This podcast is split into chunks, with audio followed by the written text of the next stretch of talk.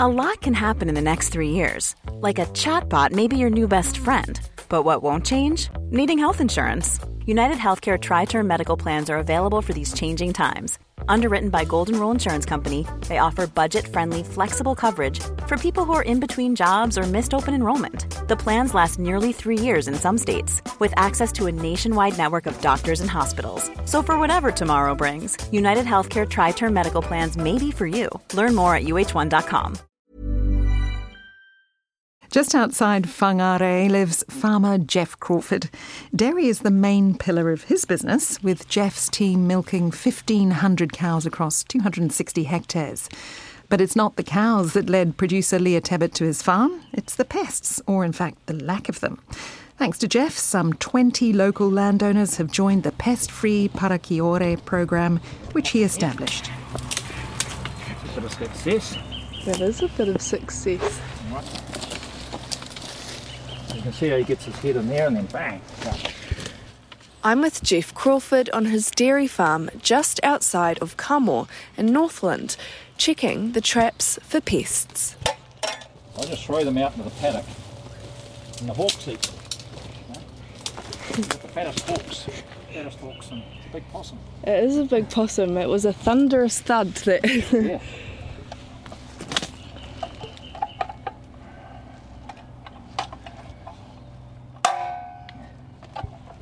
Done. Still got peanut butter there. And then I got a trap here, so the baiting as well. So in this here is bait. So, you know, like if that uh, is there another possum comes in, we don't miss the opportunity to get another one. Then I've got this for stoats and rats. And there's nothing in there. So the last time I caught a rat on that one, and then the stoat came in to eat the rat. So that's what they're designed for. what are these of bones at my feet? Oh, those are old. That's old possum. yeah. Yeah. So that's from the hawk, probably cleaning it all yeah. off, and Yeah. Or it could be a big rat that I've just dropped there. That's how that big they get. because they look like the size of like a chicken bone or yeah. something. So yeah, that's no, quite a they're big, rat. Yeah. Well, right now we're standing at a, at a higher part of the property and get a really good view of a lot of the waterways and, and the planting and the fencing that you've done. And as a result of that, too, the trapping. We've only started trapping probably be 18 months now. So we're starting to see the rewards. As you can see, we've only caught one possum so far. So that's success. Yeah. And no rats. We caught numerous rats this, um, early in the week. Um, but yeah, starting to starting to work. So you moved into farm ownership at the age of 20 after starting up a weed contracting business or weed spraying. Yeah, weed spraying at the At, age of 17. 17, Mm, yeah. So, uh, can you tell me why you wanted to move into farming as a self proclaimed townie? okay. yeah, we sort of grew up in a, quite a poor area. Mum and dad were, you know, we had four siblings, so I'm one of four. And um, yeah, we were in a rural town and looked out over the farmland, and I thought, well, that's what I want to be. Any reason why you think? No, I just liked, I liked the smell of it, I liked the look of it. It looked like fun. Yeah, yeah. You know, yeah. riding motorbikes and you know, chasing cows and having a dog, and you know. So, was dairy farming always always the goal? Um, well, it was because my neighbours were dairy farmers, so that was a good start for me. And it and it had a system. You know, you got cows in it in the morning and cows in the afternoon and that sort of stuff. So it was easy to understand. So I started saving my pocket money for that. And uh, when I left school, I worked on a dairy farm, and um, then an opportunity came to uh, get into the spraying business because the farmer that I was working for got into financial hardship and he said, Oh, I've got a job for you. I'm a spraying contractor. You can live in the house as long as you milk on the weekends for board, but you can go and get a job with this weed spraying guy. So anyhow, I started with him and he said, Oh, Geoff, you know, would you be interested in buying the business? And I said, Well, I've really only got very little money. So I managed to scratch up and uh, sold my car, sold everything that I thought I owned, and because I was being a good saver, you see, and um, couldn't get any money from the bank, so UDC lent me some money at twenty six and a half percent, and got started. And you've never looked back by the looks of it. Now you own seven farms, you were telling me. Yeah, we've got seven properties. Um, The debt is a lot bigger now.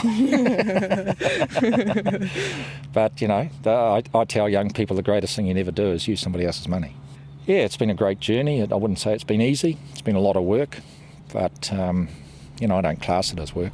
Yeah. As we head to another trap, I notice the extent of mature bush and plantings around the waterways. Yeah, well, it's a constant thing. See, all this fencing off Yeah. that we've done, I'm constantly trying to kill weeds. Right. Uh, like that area there, I've just that's um, regenerating. I'm using the gorse. A little bit of tobacco weed coming up in amongst it. I found a, a little block of ginger in there the other day because the birds, true. birds spread it. You see, and if you do all this predator control, it brings back birds. Birds bring weeds. Yeah, so it's all counterintuitive, isn't yeah, yeah, but I'd rather have the birds.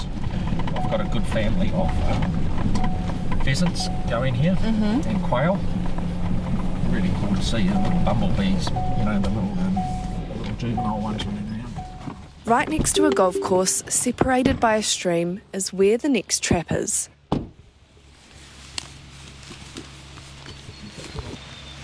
Is the boundary of the golf course. There's some people on the green right there. Yeah, so no rats in there. No. So no, it's been good. It's been good. You know, catching, not catching anything's a good indication of things are happening. Because there's nothing in here either. What happens is the little mice get in and eat the peanut butter. You know, because they can get in there without setting it off. Right. They're small enough, so that's why I've got a bait station over there that you know lets out bait as well. Yeah, replenishes it So yeah, I just got a bit of a system where I go around and every check for the couple of days. couple of days, yeah. Yeah. I used to be every day. You know, I was getting 70 possums a week, and now I'm lucky to get seven a week. That is unbelievable, Yeah. actually. No Yeah. wonder you know that it's working if you're seeing that fall. Yeah. Is You it a, a sense that they kind of they know to stay away? Do you Oh, think? I just think you get the populations down, you just keep maintaining it, you know, and that's the key because it doesn't take long if you if you stop it. All this bush is what they would call like a virgin area because you've got all the new shoots. That's what they want to eat. So just got to keep the pressure on, you know. A rogue golf ball interrupts our chat, so Geoff throws a spare one back to them. Did you get it out? Couple here. Managed to get the golf course next door onto it. Oh, really? Yeah, so they're they're doing the predator control as well. As I set up a group uh, in this area called, called Pest Free Parakalori. So I've got a lot of the neighbours involved down our road. I, I suppose we've got 30 or 40 people now. Wow. They're all doing their bit. So were they receptive, obviously, at the beginning? yeah. So we set up I set up a meeting and got the regional council involved. And uh, they came out. We've had two trapping days. You know, teach people how to set the trap, and, and now we've got weed days to go on top of it because everyone's getting results. Now we've got weeds coming up. Oh, But anyway, it's a good way of networking with our community, especially as a lot of people, you know, moved into the this area.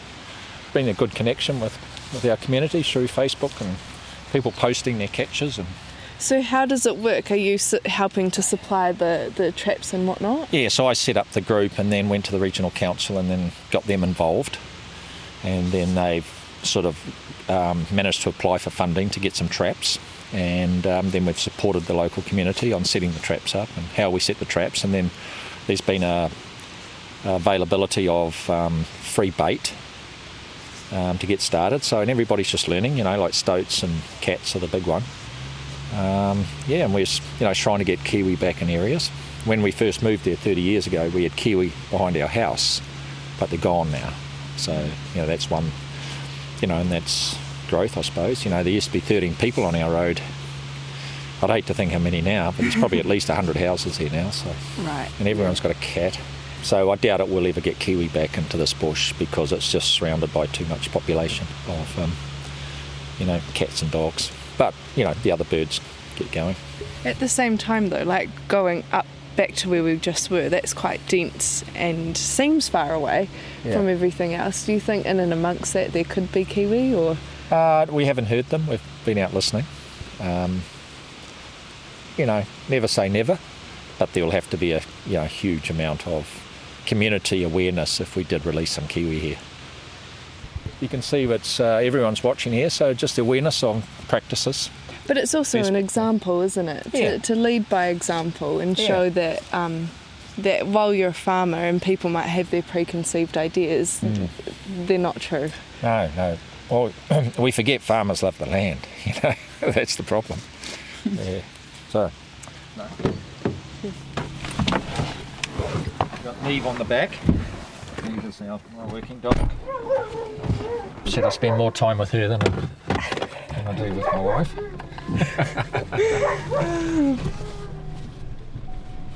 It is a big, um, feels like a really big farm, but I think as a result of all the bush and the waterways planted out, Yeah. it sort of sections it off and Yeah, makes it seem does, bigger. doesn't it? Yeah. Own little corridors. For me, you know, I've got grandchildren, and you'd hope that you know they will carry on here. Yeah. The stuff that we start with, I believe, will be critical for them, you know, to be proud. Driving to the next trap, it's evident how the land has changed in 30 years. Large urban sprawl is now dotted around the perimeter of Geoff's farm, positioned to take in the view of the bushland that is now under a QE2 covenant. But yes, you can see everyone's watching. I almost think I should send them all an account, you know, so I can maintain their view. Yeah, yeah. That's not a bad idea. So I'll, um, you know, won't put on any dusty fertiliser that'll drift onto your farm, and I'll keep it clean and be free of weeds, and you know, it'll always Yeah. be green. And there will always be bird song. That's right. That's right. Be interesting to see the response. Eh? Yeah. Well, they build there for the view, you know.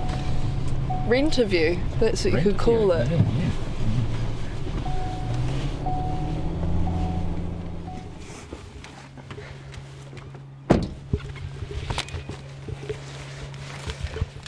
It's definitely wet underfoot, isn't it? Yes, yes, we've had 3.8 metres of rain.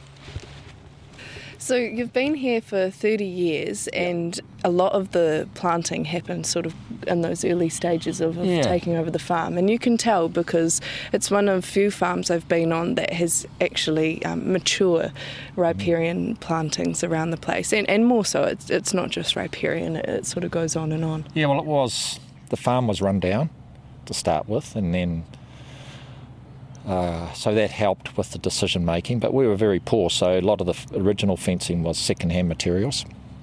We thought, well, there's no use fencing s- fencing the waterways off, and he's going to put something around it. So we never had a plan on measurement. We just fenced it for the right, what we thought was right for the, the paddocks. You know, we didn't measure three metres or ten metres. Some met- some places is more than ten, some places is less than three. it's just what's really practical. So yeah, it's really come up nice. So it all flows from the native bush through the property and through the bottom of the native bush as well. So it links, lots of links. But what was the motivation to do that then? Because obviously now it's a different landscape where people are being asked to, to think more environmentally. But 30 years ago, it wasn't really in the discourse, was it? No, but we were. I think you are you're that person, or you're not. You know. So for me, it was about creating wetlands, attracting birds, ducks. You know, all that sort of stuff. It just wasn't.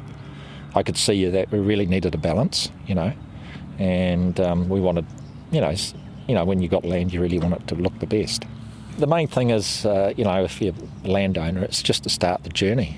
You know, and it doesn't have to be all done at once, but. Um, definitely, uh, you know, if you've got generations of family coming through, you want to leave something. You know, it's something that everyone's proud of. Geoff Crawford on his farm near Whangarei. Botox Cosmetic, out of botulinum toxin A, FDA approved for over 20 years. So, talk to your specialist to see if Botox Cosmetic is right for you. For full prescribing information, including boxed warning, visit BotoxCosmetic.com or call 877-351-0300. Remember to ask for Botox Cosmetic by name. To see for yourself and learn more, visit BotoxCosmetic.com. That's BotoxCosmetic.com.